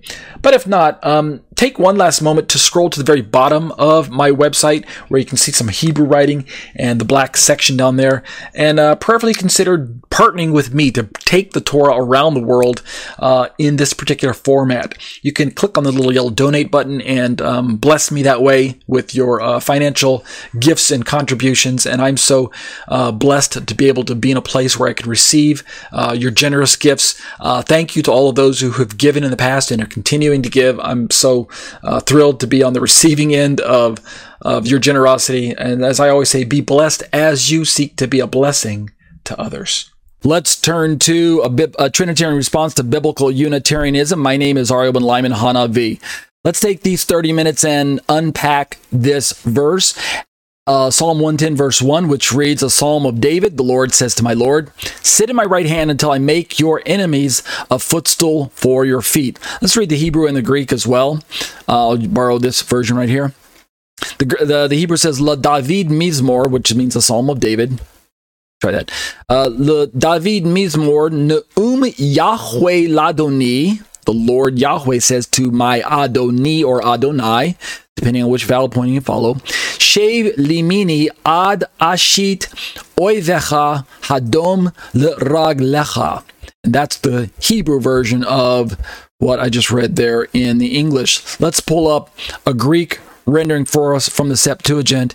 And I've been borrowing, if you can see on the screen, there's two renderings of the Greek of the same um, passage. On the left side of your screen is the Alexandrinus transcript, and on the right is the Vaticanus transcript. And you can see they're basically identical. Even if you can't read Greek, you can see that the Greek letters are very similar between both verses. The only difference that I can spot uh, right away with my eyes is the opening clause, a psalm of David. The one on the left reads To David Salmas, and the one on the right says Salmas to David. It just switches the subject and object in the Greek, but it, it, it means the same thing. So let's read this verse as well. To David Salmas, a psalm of David, Apen ha kurias to kurio mu. The Lord uh, said to the Lord of me, Kathu ek dezion mu, heos an tho tus ek thrus su, hupa padion ton padon su. And we're working from this challenge presented to we Trinitarian believers, we Trinitarian Christians, this challenge of the idea that, let me turn back here for a second uh, let me see. Do I have my? No, I don't have. We're working from this challenge that biblical Unitarian postulates that the the second Lord in the passage is Yeshua, but he's simply a human Messiah. He's a man who was born in the first century, who lived his life in, a, in obedience to God his Father, supernaturally empowered by the Holy Spirit to live a sinless life. And thus, he went to the cross, he died, he poured out his blood, God resurrected him, raised him up, and exalted him at to sit at the right hand of God his Father, and thus he's the only human who rightfully has who has the right to be exalted to this place. He is to receive worship from all humanity because God deems it so. So he is the Messiah in the view of the non Trinitarian Christian denomination known as Biblical Unitarian. He is Messiah, he's the Savior of the world. And to that degree, I have to uh, applaud biblical Unitarians' messianic understanding of who Jesus is as their Lord and Savior. But stripping him of his divinity ultimately runs into a problem when it comes to the theology of who God is and his identity. And I've mentioned this early and early over and over again. Biblical Unitarian believes that there's only one single person of God rather than three persons of God. There's no Son and Holy Spirit in their understanding of the Trinity. They, they don't like the word Trinity, they don't even use it. God is a unity. And thus, as the single being, the single deity, the Son is the is a human. He's an exalted man, and therefore he can receive worship as. And I'm using air quotes with my fingers for those who can't see me. He can be exalted and he can be worshipped as God, almost in a lesser sense, but not as the in the ultimate sense. And he can receive divine worship uh, that's directed towards God because God has allowed it, God has deemed it, God has exalted him and given him the right to receive that worship without competing with his Father's worship. The Holy Spirit, in their model, is simply another description for God or it's an impersonal force that's active in human in the lives of human beings as God deems it fit. But the important part that we need to consider as we have these very sometimes heated discussions about Trinitarian versus Unitarian topics is that some people who watch these videos want to argue the point that one of these two groups Trinitarians or biblical Unitarians, one of these two groups is perhaps not true Christian because they've got a incorrect view of God. And sometimes it's both sides that are pointing fingers. Trinitarians down through history have sometimes excommunicated non-Trinitarians for their view of who God, who and what God represents in the Bible, how God's described. Is he Trinity? Is he unity? Is he one person? Is he three persons, etc. And then on the other side of the fence, the non-Trinitarian groups sometimes accuse we Trinitarians of some form of heresy that uh, disqualifies us from wearing the label genuine believer or Christian as well. I was watching a few videos last week. One of them was actually my good friend Rabbi Eduardo.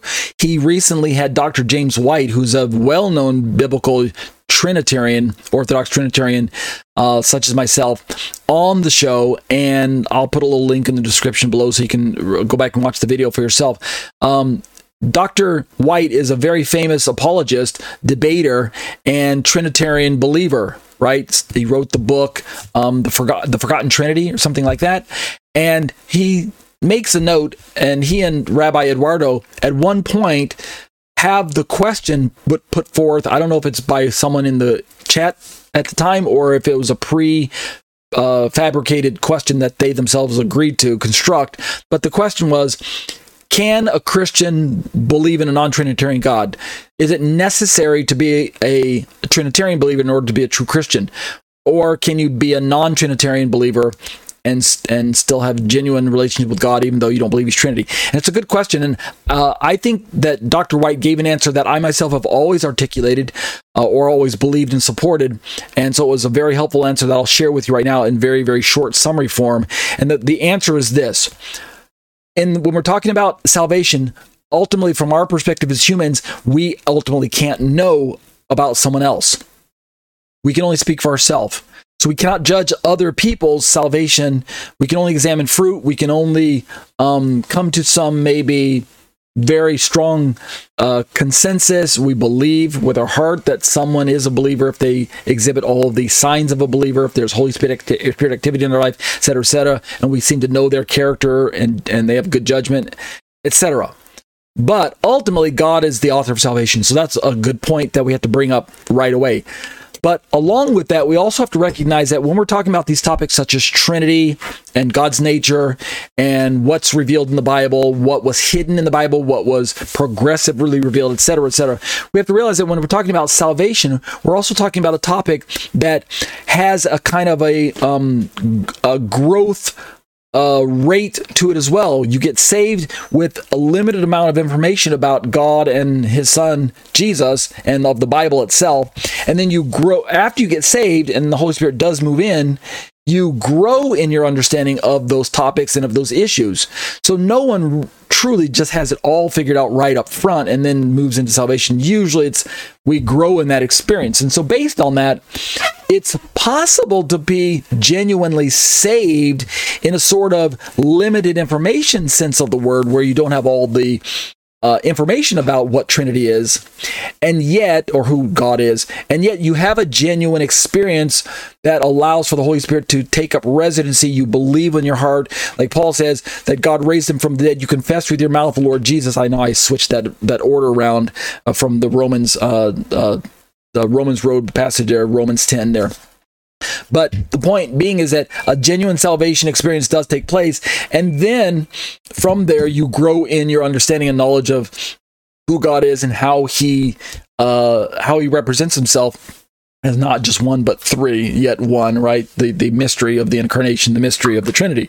So James White brought that important distinction into the discussion as well for the reason that while maybe as a whole we want to say that non-trinitarians are unbelievers we trinitarians want to say that non-trinitarians are unbelievers because they don't embrace trinity and trinity is a, a, vital component of of god's true nature and of salvation ultimately. But because we don't truly know the hearts of everyone only god does then we have to allow for that growth curve uh, possibility. And at the same time dr white was careful to mention it's one thing to be ignorant of facts, but it's another thing to be openly defiant of revealed truth. So here's the spectrum that we need to witness that we need to be aware of. On the one hand of the pendulum swing, we have a person who comes to a genuine faith in Christ but is ignorant of the details of Trinity. So they don't openly confess Trinity simply because they're in a state of ignorance. They don't know it's a genuine um, innocence on their part. They're not rejecting Trinity in, in a rebellious way. They're simply not confessing it openly with their mouth or articulating it because they haven't built that vocabulary up yet or that understanding has not been made apparent to them by the Holy Spirit and by careful study, years of study, etc., etc. The Trinity is a really difficult topic right? Let's be honest. But as that person grows in understanding of who God is, they are then confronted with more and more revealed truth from the Bible. The Holy Spirit shows them more and more light from certain passages here and there, particularly ones in the Apostolic Scriptures, and more and more truth is open to their eyes until they become really a card carrying Trinitarian, as it were and at that point in time, they have a choice. They could reject that truth. And if they reject that truth, then that rejection of truth in open rebellion against Trinitarian doctrine and truth could actually be an indicator an indication that they're not truly saved. You know what I'm saying? It could be an indication that there's really no Holy Spirit a residency inside of them. It's that the mind and the will of that person is really rejecting God's true presence and they're saying at one point in time i professed to be a christian at least a believer, but now I can't accept Trinity, and they go after the counsel of people like Anthony Buzzard or um, uh, the gentleman that I'm going to flash on the screen uh, that I can't remember his name, the one who runs the outfit at Biblical Unitarian. I'm just drawing a blank on his name at the moment. I don't even know how to pronounce his name, obviously as well. But you know, the, we've got the Anthony Buzzards, Buzzards of the world, who's a very kind of uh, visible, high high spokesman for anti-Trinitarian uh, Christian Christian beliefs. We've got Bart Ehrman, the Bart Ehrmans of the world, who are representative of kind of this atheistic. Uh, former Christians, but now atheistic, skeptical, uh, modern skepticism that's you know, very kind of vogue in, in Christian circles. Those people who are kind of deconstructing their Christianity, as it were. Uh, you know, this this this term that's kind of uh, popular these days, deconstructing my Christianity. So that's the distinction that Dr. White brings up. Go back and watch the video you can either be ignorant of truth but still be a Christian. So you may not profess Trinitarian doctrine, but it's because you're ignorant of it. You don't know how to articulate it, or you're just a little confused. But that's a difference. That's far different from being openly rebellious and rejecting of truth that is revealed to you, and you have you you can see that it's that it's Trinitarian, but you simply reject it openly and willingly after you've been shown that truth. That's the dangerous place that that Dr. White says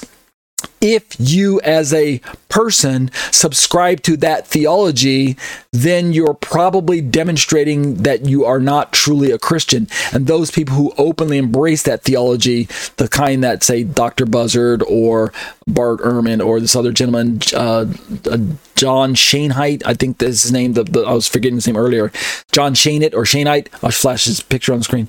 Um, that the theology that biblical Unitarian is openly professing is an is a non-Christian theology in in the sense that it's anti-trinitarian. It doesn't embrace the true jesus. And it's a dangerous theology on in that regard. But can you be christian and be a biblical unitarian? Absolutely. Absolutely. But maybe it's because you're in ignorance. Maybe it's because of the masses just like most christians they, they, they can't articulate trinity. So that was an incredibly long what some might consider an opening, but I think it was necessary and it was a long time coming. I've said this in the past, so it's not really anything new, but it's been a while since I've articulated that to my audience in this particular venue. So, having said that, we've got about 15 minutes left. I apologize that that just took up all of the really the first half of this 30 minute segment let's turn fully into um, a Trinitarian response to biblical Unitarian after having given that long kind of 15 minute intro. Let's begin to look at some of the uh, apostolic scriptures passages. We've already done a lot of the technicalities where biblical Unitarian purports that because of the two differences in the Hebrew and Lord in this passage, that the psalmist David was certain that the person he was seeing sitting at the right hand of God, Yahweh, was a human ancestor of his. The Lord says to my Lord. And yet, logically, we we could see that that could be possible because remember we Trinitarians embrace Jesus as fully human as well. So we don't have a problem with describing a, a fully, truly human Messiah. We embrace that. The challenge that we present to non-Trinitarians is that we say, yes, he's truly human. Yes, he's fully human, but he's also truly divine and fully divine at the same time. It's a mystery. How could Jesus be fully truly true, fully truly human and fully truly divine? Yes, I know it's a mystery. This is a paradox. So was David describing a human Lord sitting at the right hand of the Father? Possibly. Given the mystery of the incarnation that was in existence in David's day, right? the mystery being hidden the incarnation wasn't fully revealed because God himself hadn't fully revealed it. So, yeah, it's possible David could have seen a, a human Lord sitting at the right hand of Yahweh Lord. But because of the absence of the little dots and dashes, let me flash those on the screen for you. Because of the absence of all these little dots and dashes called um, I think it's Nikudot. Uh, I'm probably not saying I can all I can't ever remember the names of all the little guys. Um, they all have their own names. Uh, the Kamatz on the right side of the screen is kind of the, looks like a capital T. It, it has a an ah sound to it underneath a, a consonant. And on the left side of the screen, there's the Chirik, which is the little period looking dot that's underneath the consonant letter N that gives a long I sound, a E sounding.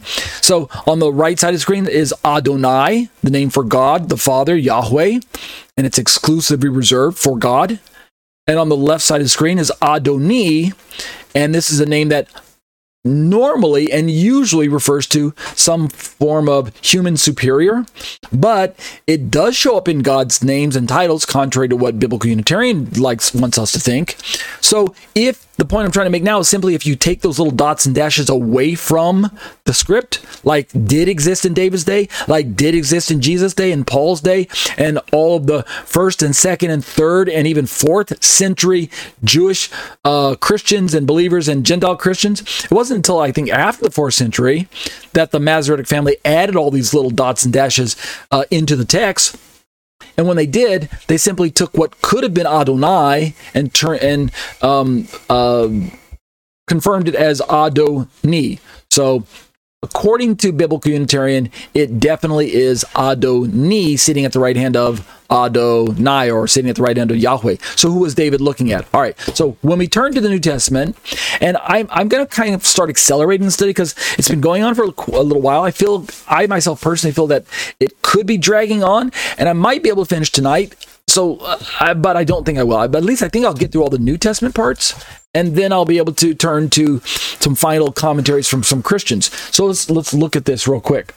Um, in Matthew 22, we kind of uh, looked at this last week just briefly, starting in verse, let me back up a little bit, starting verse 41. Right there. Um, this is reading from the NASB. Now, while the Pharisees were gathered together, Jesus asked them a question. Verse 42 What do you think about the Christ, i.e., Messiah? Whose son is he? And they said to him, The son of David. Verse 43 He said to them, Yeshua's answer, Then how does David in the Spirit call him Lord? And then Yeshua gives us our quote from the Septuagint rendering of the Psalm 110. Verse 44 The Lord said to my Lord, Sit at my right hand until I put your enemies under your feet. And then in verse 45, Yeshua continues Therefore, if David calls him Lord, how is he his son? No one was able to offer him a word in answer, nor did anyone dare from that day on to ask him any more questions.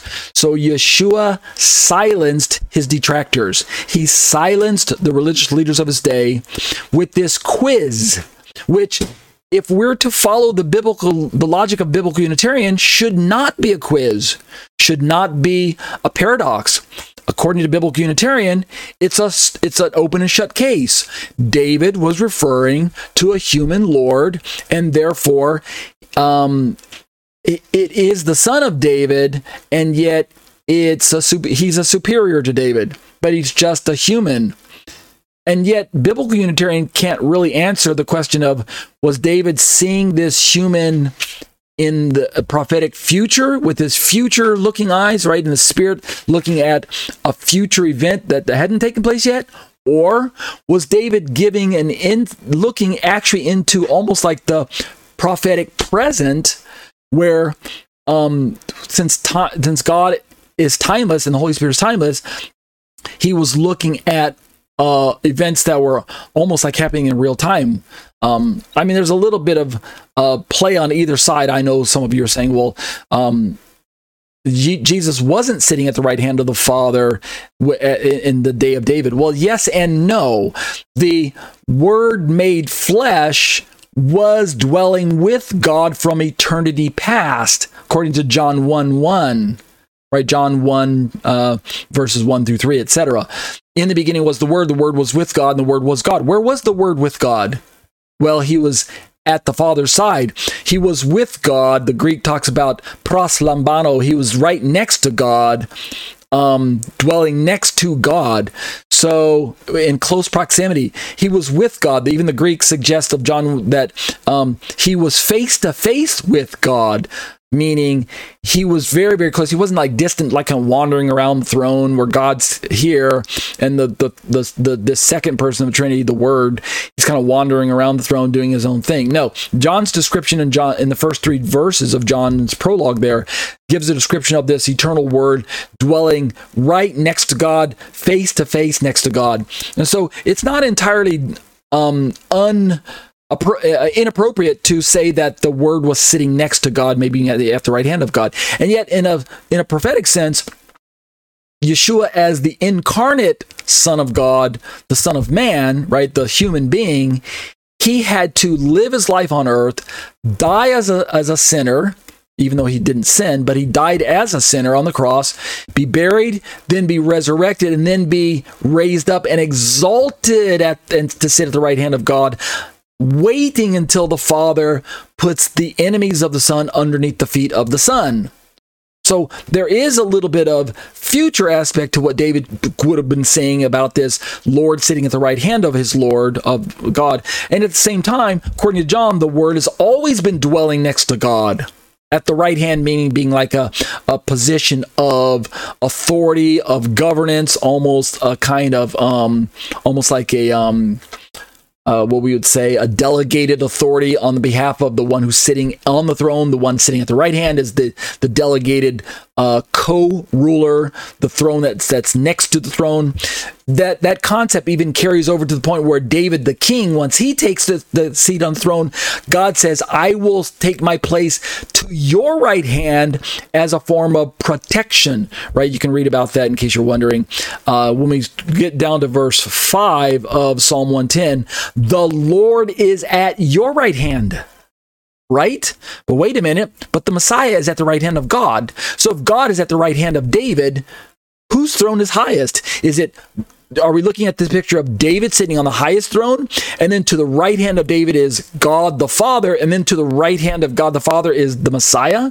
No, that's not quite what's going on. So this phrase right hand um, is just a kind of an idiom to describe um, protection in the context or authority that's delegated from the one who's actually ruling from the center throne at that particular moment. So, to give them the context, if it's God the Father who's in the center position, then the delegated authority is the right hand. The person sitting at the right hand is ruling on behalf and co ruling with the one who's sitting in the center throne, which is God the Father, the Yahweh figure. And thus, that second Lord, the Adonai or Adoni, depending on which denomination you belong to, that Adonai or Adoni is at the right hand of God the Father, co ruling with God, just like Daniel described, where the Ancient of Days gives uh, uh, the kingdom to the Son of Man in Daniel chapter 7.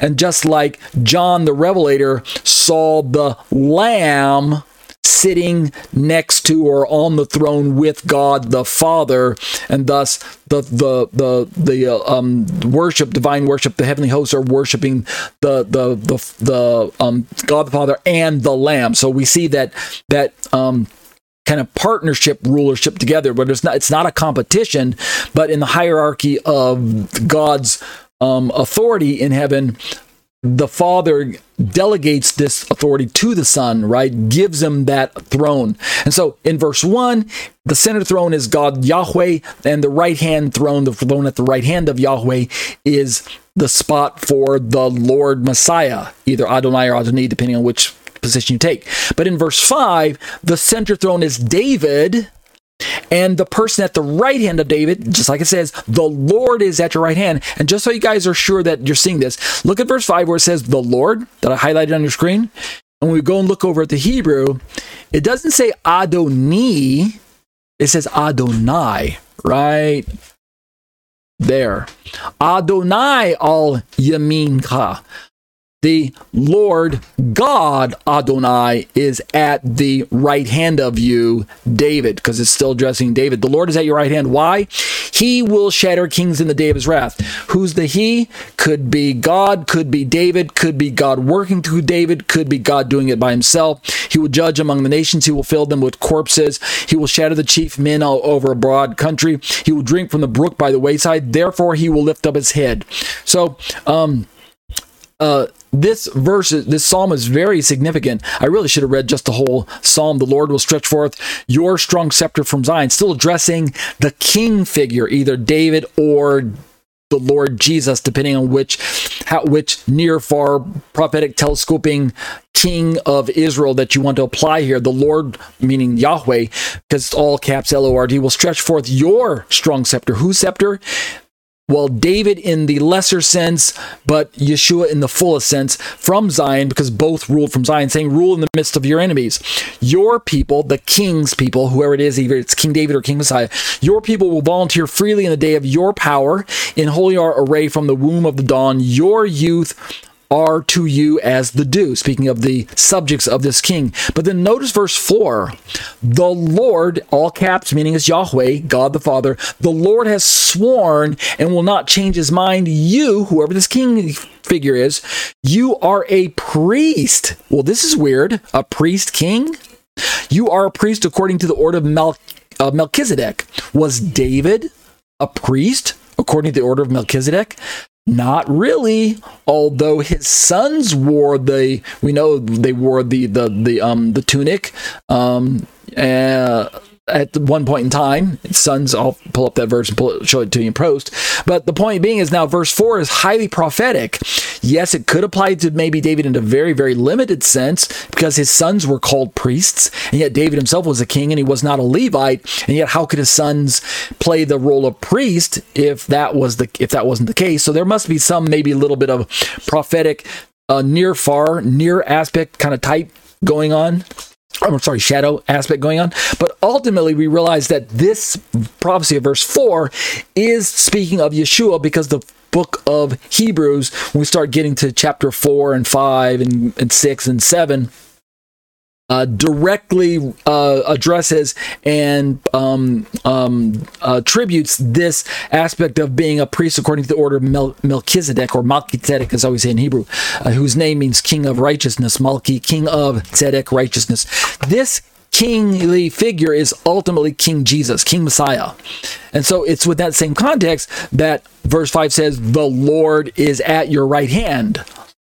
meaning the Lord Adonai, according to the Masoretes vowel pointing, is at your right hand. And again, the majority understanding is that since this is Adonai, that this is God the Father, who says, I will be at your right hand to protect you. Not as a subordinate, like when Yahweh is in the center throne, but as your protection. And we know this because the verse, the context says, He will shatter kings in the day of his wrath. That's the protecting language. The He there is talking about God's power, but it's the earthly king or the messianic king who is in the position of the throne at the moment, the center throne. God taking the position of the protection on the right hand, just like the king holds the scepter as a symbol of authority, but the king also holds a sword when he goes to battle, and he holds it in his right hand, holding the shield in his left hand. That's kind of the, the ancient way of portraying uh, warriors going to battle. They're right handed with their sword and left-handed with the shield. So the right hand is also the sword, the hand that um, slays the enemy. So the Lord being at your right hand is a representation of that protection. And then it goes on to talk about He's the one that will judge among nations. Um, he'll drink uh, from the book by the wayside. Therefore, He will lift up His head. Um, so the the language is just very very interesting. So using all of that, and I'm using up most of my time here. I can see I'm not going to get very far into this Matthew passage. Um, Yeshua, if this was such an open shut case like Biblical Unitarian wants us to believe, and we're almost done here, if it was so easy to understand that this Lord sitting at the right hand of Yahweh the Father is this exalted uh, human, i.e., Jesus himself, according to Biblical Unitarian's model, remember, I'm not disagreeing that it's Jesus. Biblical Unitarian says it's Jesus. Psalm 110 is speaking of Jesus. Right down to the, the uh, Melchizedekian passage in verse 4, right down to the one sitting at the right hand, and all of, all of that. I agree with them that it is Jesus. I'm not disagreeing on that aspect. What I disagree is that he's exalted, that, uh, that he's divine. What I disagree is that they say that he's not divine. I, of course, say he is divine. But if it's such an easy case, then why would it put the leaders to silence here? No one was able to offer him a word. Why did it strike them as par- uh, parabolic? As something that they couldn't understand, like a, a, a riddle. Because obviously, what Yeshua is doing is, and he's done this in the past, he takes passages, and I'm closing with this, he takes passages out of the Tanakh that he knows speak to him. They speak of his identity. And what he has done over and over again is he will take those passages which were written in the time when his father had not revealed the mystery of the Trinity to human beings yet. And Yeshua will take those passages, realizing that he realizing that he is the embodiment of the mystery being revealed. He is the incarnate God being made manifest among humans. He is the um, transcendent God becoming um, immanent among humans, right? Transcendent is a description of God as a far away, unknowable, as it were, kind of far off, away from us, perspective wise. And then the opposite side of the spectrum is the um, uh, uh, what did I say? Transcendent versus um, immanent. Immanency refers to that which is close to us. We can see Yeshua. We can talk with him. We can uh, reach out and shake his hand, and we can watch him get tired and hungry and and eat and sleep and do all the other normal things that humans do because he's fully human. So Yeshua realizing this tension that is caused by the transcendent God becoming immanent, the the uh, invisible God becoming visible, Yeshua would take an opportunity every now and then to take those Old Testament passages that the Jews were familiar with and had many times memorized that were describing a Messiah figure, a Lord, like in Psalm 110, and realizing that on the one hand, the Old Testament is describing a human being, a human Messiah. But on the other hand, these qualities that this Messiah would possess would ultimately reveal him to be the the um, eternal God walking among us. So he's divine. And yet that perspective is mystery in the Old Testament. So Yeshua's job is to unpack that mystery and to challenge people and to stretch their understanding of the God that they claim to worship. So in closing, these rulers are in a pickle because they now are faced with the same thing that I described in my imaginary Christian earlier. The truth is in front of them. They are confronted with the truth. This Messiah, this is their thoughts, and I'm closing with this. This Messiah that we read about in Psalm 110, that we thought was fully human, that David saw into the future, that he looked at in the future by the Spirit, that that was sitting at the right hand of God, is an exalted, important figure because he's sitting at God's right hand. I mean, it doesn't get more important than that. We will worship him, but wait a minute this guy standing in front of us, this this this son of Mary, this this bastard son of Mary, this this good for nothing from Nazareth, right? Can anything good come out of Nazareth? This uh, this this guy, um, he's claiming to be that person, right? That son of David, that descendant of David the king, and yet other times he claims to be the I am. The other times he claims to be equal with the Father. Other times he says, My Father's working, so am I. Other times he says, Before Abraham was, I am. What is this guy trying to say? Right? So they were faced with the truth.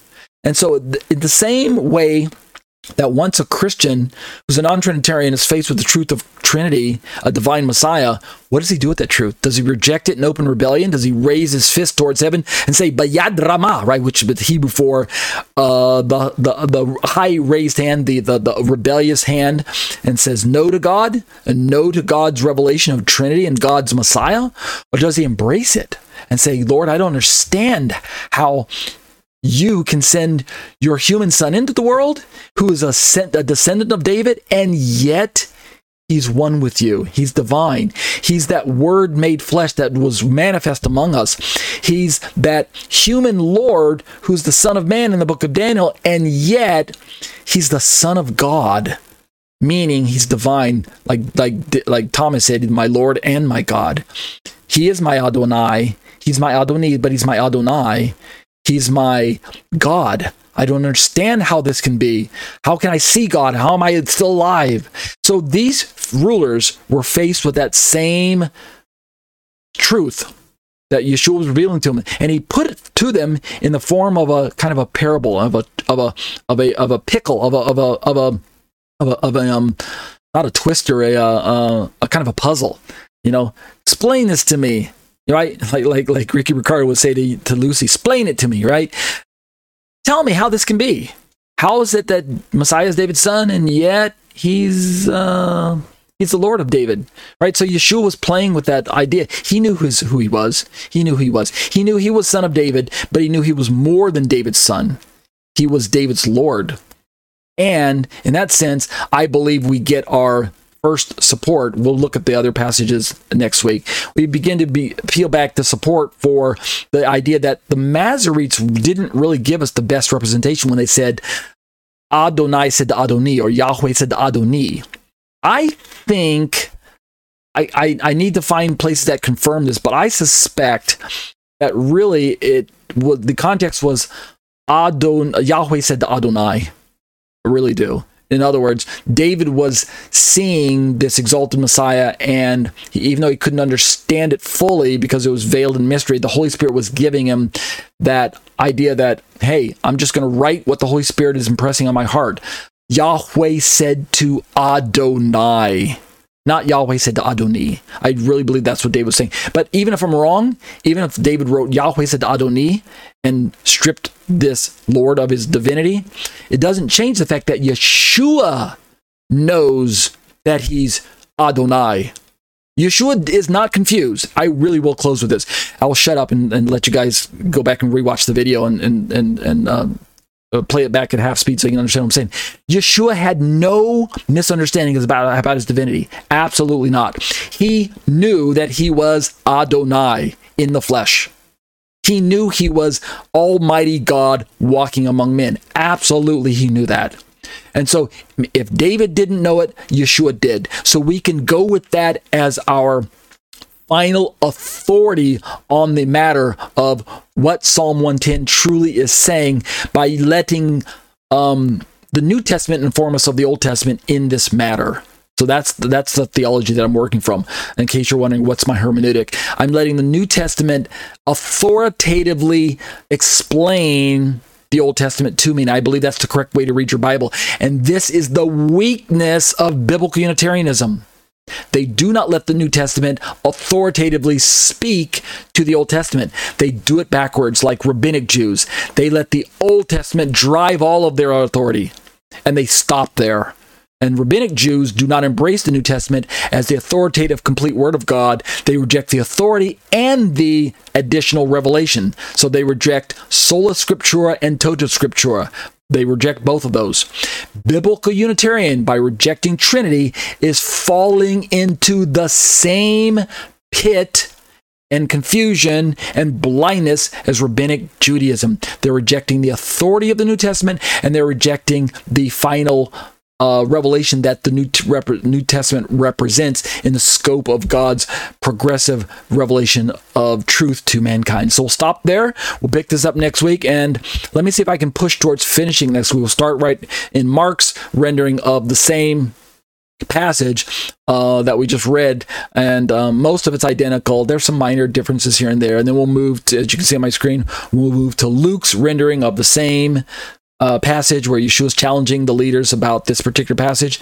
After that, we'll jump into the book of Acts where Peter, at the day of Pentecost, is describing Jesus and he eventually uh, talks about David talking about this Messiah when we get farther down into the passage. And then I've got some other.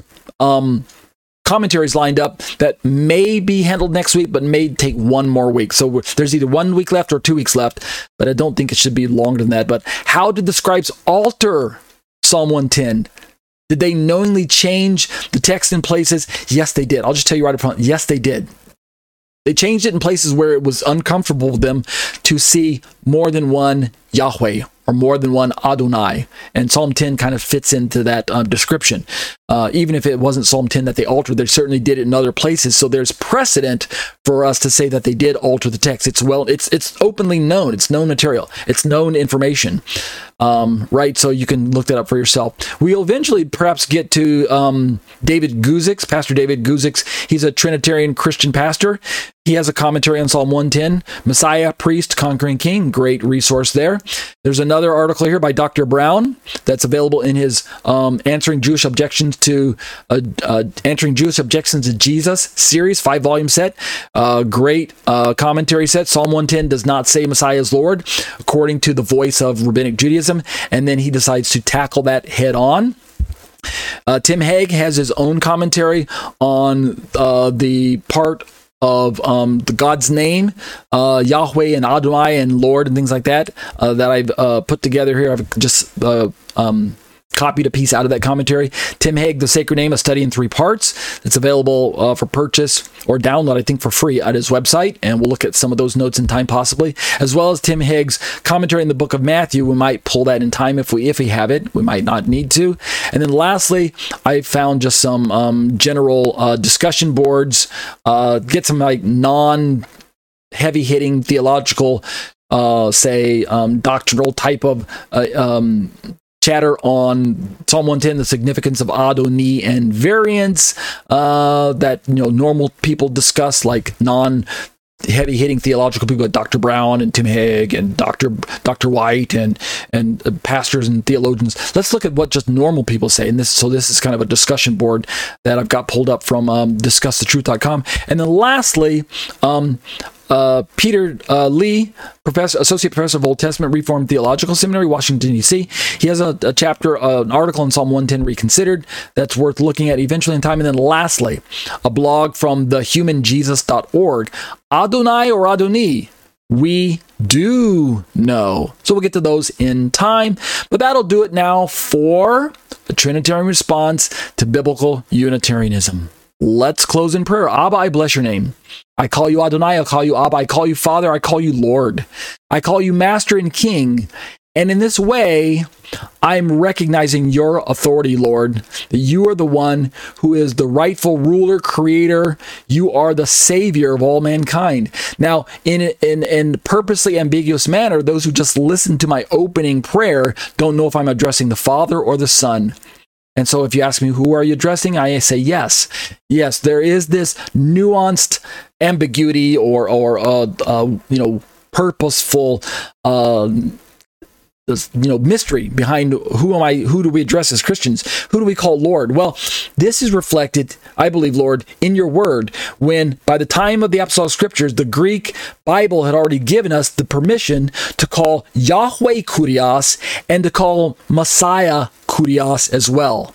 And then by the time of the really of the apostolic scriptures uh, God the Father was most often addressed as Theos and Yeshua took the title Lord, which was already, in other words, Kurios, which was already given to you, uh, God our Father. So, um, thank you, Father, for these truths that are very challenging at times um, to articulate. And so, in our ignorance, we can still have a genuine trust in you, but we know that the Holy Spirit will grow us up if we allow Him to uh, sharpen our understanding of who you are. I also thank you, Lord, for the tr- for the um, eschatology study that I, that I conducted earlier. What a fascinating study, and one that will continue to be relevant for us as we move closer and closer to the events that we read about in our prophetic scriptures, both in the Old Testament and in the New Testament. Help us, Lord, to have our our faith, put our faith and trust in you, and so that we will be able to withstand when this evil day comes, which is unparalleled according to Yeshua's own words. So thank you for um, the students who have joined me. Uh, raise them up, protect them, provide for them, and continue to bless us, Lord, so that we can be a blessing to those around us. And we'll be careful to give the praise and the glory. Bashem Yeshua. Amen.